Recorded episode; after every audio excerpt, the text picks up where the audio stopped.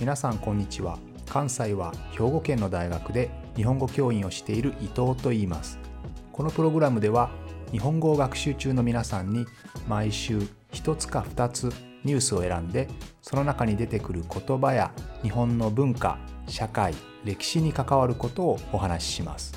自然なスピードででもほんの少しだけ表現や文法を簡単にして話しますので皆さんが日本語そして日本を学ぶお役に立てれば嬉しいです。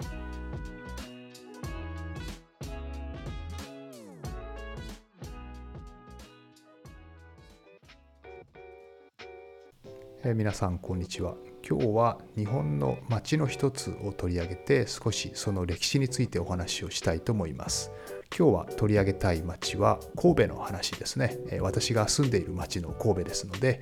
最初はここから始めたいと思いますが、まあ、今後ですね時折こういうふうにどこか日本の都市とか町とかを取り上げて、まあ、お話紹介をできればいいなと思います。ということで私が住んでいる神戸は、まあ、皆さんもご存知の方が多いと思いますけれども、まあ、大阪京都そして神戸といってね関西の中ではこの3つが非常に有名だと思いますけれども実は神戸というのはですね大きな町になったのは結構最近なんですよね。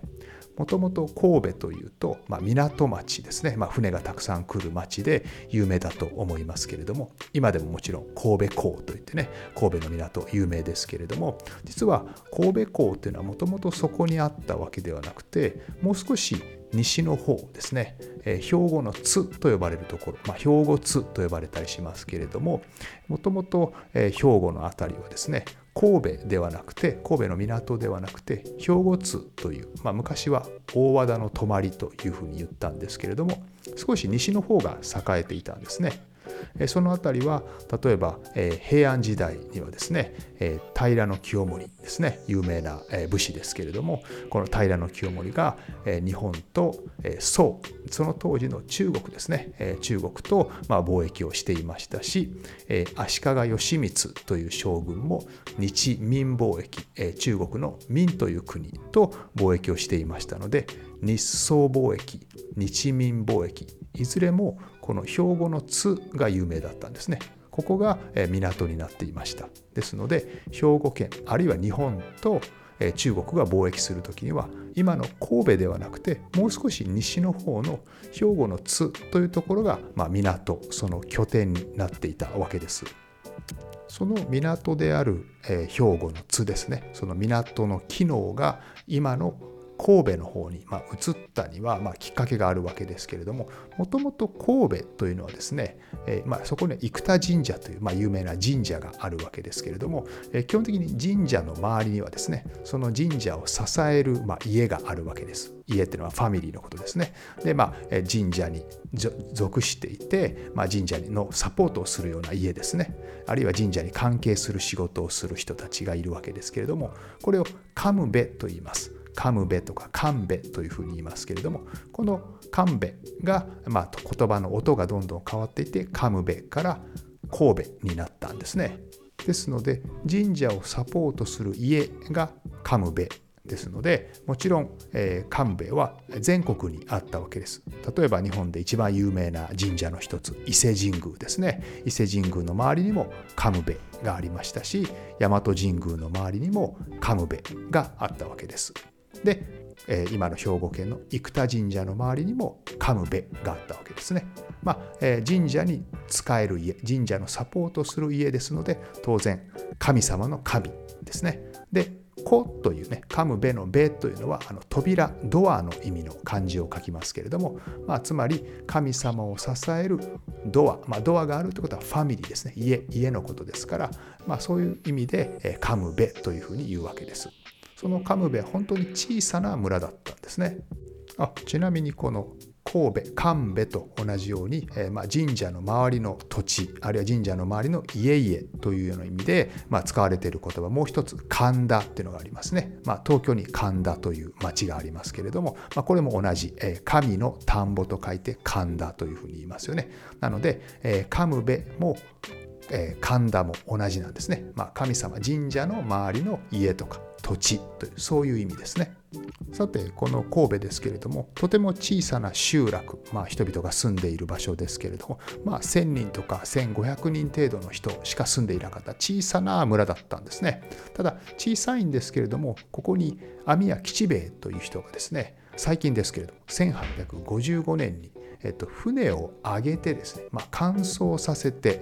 えーまあ、船の修理をする場所ですね、まあ、修理というか船というのはもちろん木でできていてで海の中に入りますよね。でそうするとその貝がねいろんな貝がそこについて、えー、木を食べてしまうんですねで船に穴を開けてしまうですので時々海の外に出して乾燥させて、えー、そういった貝を取り除く必要があるんですけれども、えー、そういう船が入れる場所をその村のところに一つ作ったんですね。この小さな船入り場が後の神戸を大きくする大きなきっかけになったわけですけれどもこの当時ですねちょうど日本は江戸時代から明治時代に変わる時、えー、つまり、えー、ちょうど江戸時代っていうのは日本がずっと鎖国をしていて外国とは貿易をしないという、えー、そういう主張をしていたわけですね特にヨーロッパとは全く貿易をしていなかったわけですけれども、まあ、そこへですねアメリカとかフランスとかイギリスとかいろんな国から特にアメリカからですけれども、まあ、圧力がかかってですね、まあ、ヨーロッパ諸国と貿易をしなさいと港を開きなさいというふうに強い圧力がかかっているわけですね。そして日本の国内でもこの鎖国を続けるべきだ外国船を追い払ってねえー、まあ、日本は今までの体制を続けるべきだという派といやいやもう無理だから外国に港を開きましょう海外とも貿易をしましょうという派が大きく争っていた時代なんですね。さてこの時代に神戸に海軍の、えー、総連所、まあ、海軍がトレーニングをする場所ですね、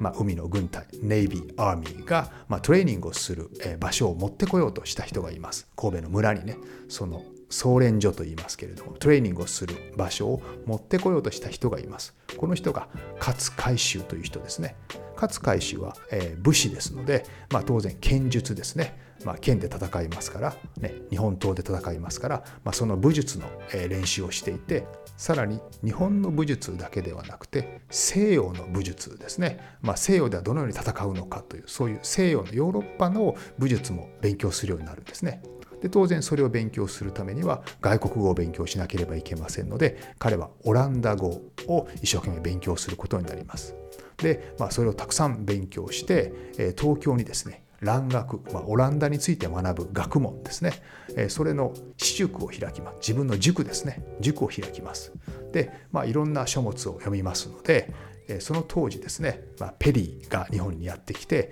え日本の港を開きなさい開きなさいとこう圧力を政府にかけてるわけですね。その当時その、えー、オランダ語を勉強している勝海舟は政府にたくさんの意見書を送ったわけですね。このようにした方がいい。こんな風にするべきだといろんな意見書を送ったわけですけれども、まあ、その意見書をたくさん送ったことによってその政府の中の翻訳スタッフに任命されるんですね。そして政府のバックアップを得てヨーロッパの武術あるいは海軍ですね軍隊の動かし方などを学ぶ役目をもらうわけです。そしてこの彼はいろいろな武術、まあ、戦術を学ぶわけですのでいろいろな日本の国防ですね国を守る方法いろいろ考えてですね、まあ、その中で神戸にも、えー、総連所、まあ、海軍のトレーニングをする場所を作ろうというわけですね。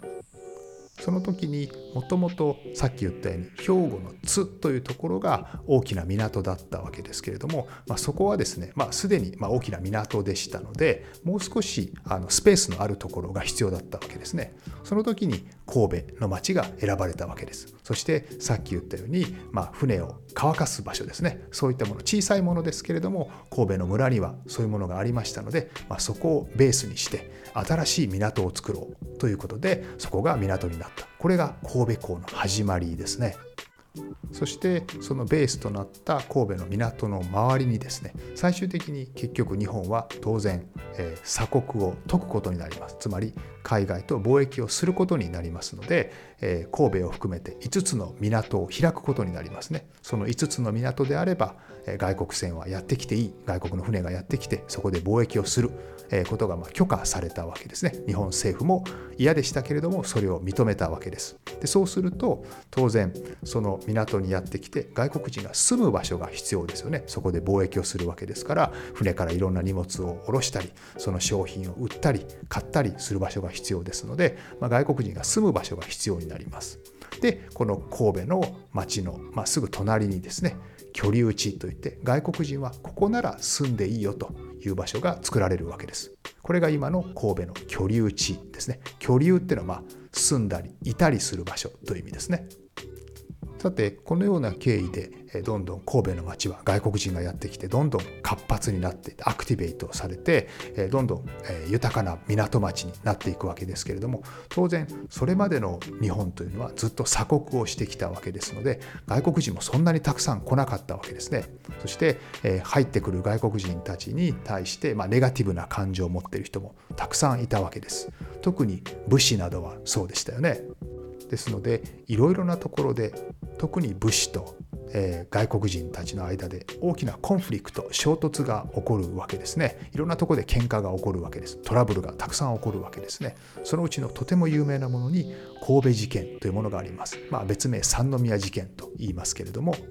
神戸には三宮神社という神社があったわけですけれどもこの三宮神社の前で外国人と日本の武士のコンフリクト衝突が起こってしまうんですね。で、まあ、その当時ですね政府は、まあ、武士たちと外国人たちがよくコンフリクトを起こすことは知っていましたので例えば大名行列というふうに言いますけれども武士たちがですね偉い人たちを連れて特に偉い将軍を連れて将軍とか自分あの偉い武士を連れてですね歩いていく時には外国人たちが通らない道を通れるようにスペースを分けていたんですよね。大名行列をする時はこの道を通る外国人たちはこの道を通るというふうにですね、まあ、別々に分けていたわけですけれどもある大名行列、まあ、つまり武士たちの列ですね。武士たちの列がですねこの武士たちが通るべき道これを徳川道というふうに言いますけれども、まあ、その当時の政府は徳川幕府ですので徳川道というふうに言うわけですけれどこの道を通らなければいけないんですけれども外国人も通れる道を通ってしまったんですね。でその時にその大名行列の前をですねフランス人が通ってしまうんですね。横切ってしまうんですね。でその当時大名行列の前を横切るというのはすごく無礼な行為ですね。と考えられていたのでそれを止めたんですよね。武士たちが止めたんですけれども、まあ、フランス人はそんなこと知りませんからそこを渡ろうとするわけですね。そしてそこで、コンフリクトが起こってしまって実際に発砲事件まで、銃が撃たれるような事件まで発展してしまうわけですね。そして外国軍たちは自分の国の人々が、ま神戸の町にいる時に危険な目に遭ってしまったということで神戸の町を占領してしまうんですね。大きな外交問題に発展してしまいます。そして外国の人々はですね、まあ、日本人によって自分たちが危険な目に遭ったわけですからその武士を処刑するですね、まあ、厳しく罰して処刑をしなさいというそういう要求をしてくるわけです。ただ当然当時の日本の文化としてはですね、まあ、武士の行列の前を横切るというのは非常に無礼な行為であって、まあ、それを止めただけですので、まあ、日本政府もそこでいろいろと交渉ネゴシエーションするわけですけれども、えー、外国の人々はそれを認めなかったわけです。最終的にその行列の事件ですねを、ま、起こしてしまった武士側の責任者、まあ、滝という人ですけれどもこの滝という人は、えー、外国の,、えー、そのフランスとかね、えー、そういったヨーロッパの国々の外交官の目の前で切腹をするつまり腹切りをする、まあ、そのことによってようやくこの事件は落ち着いたわけです。そしてこの事件があってから、まあ、世界中でですね日本の腹切りの文化切腹の文化というのが、まあ、知られることになるわけですね。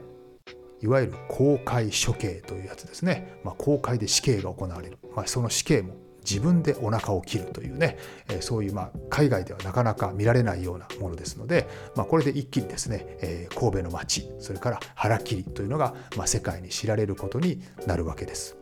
なかなか意外な歴史ですよね。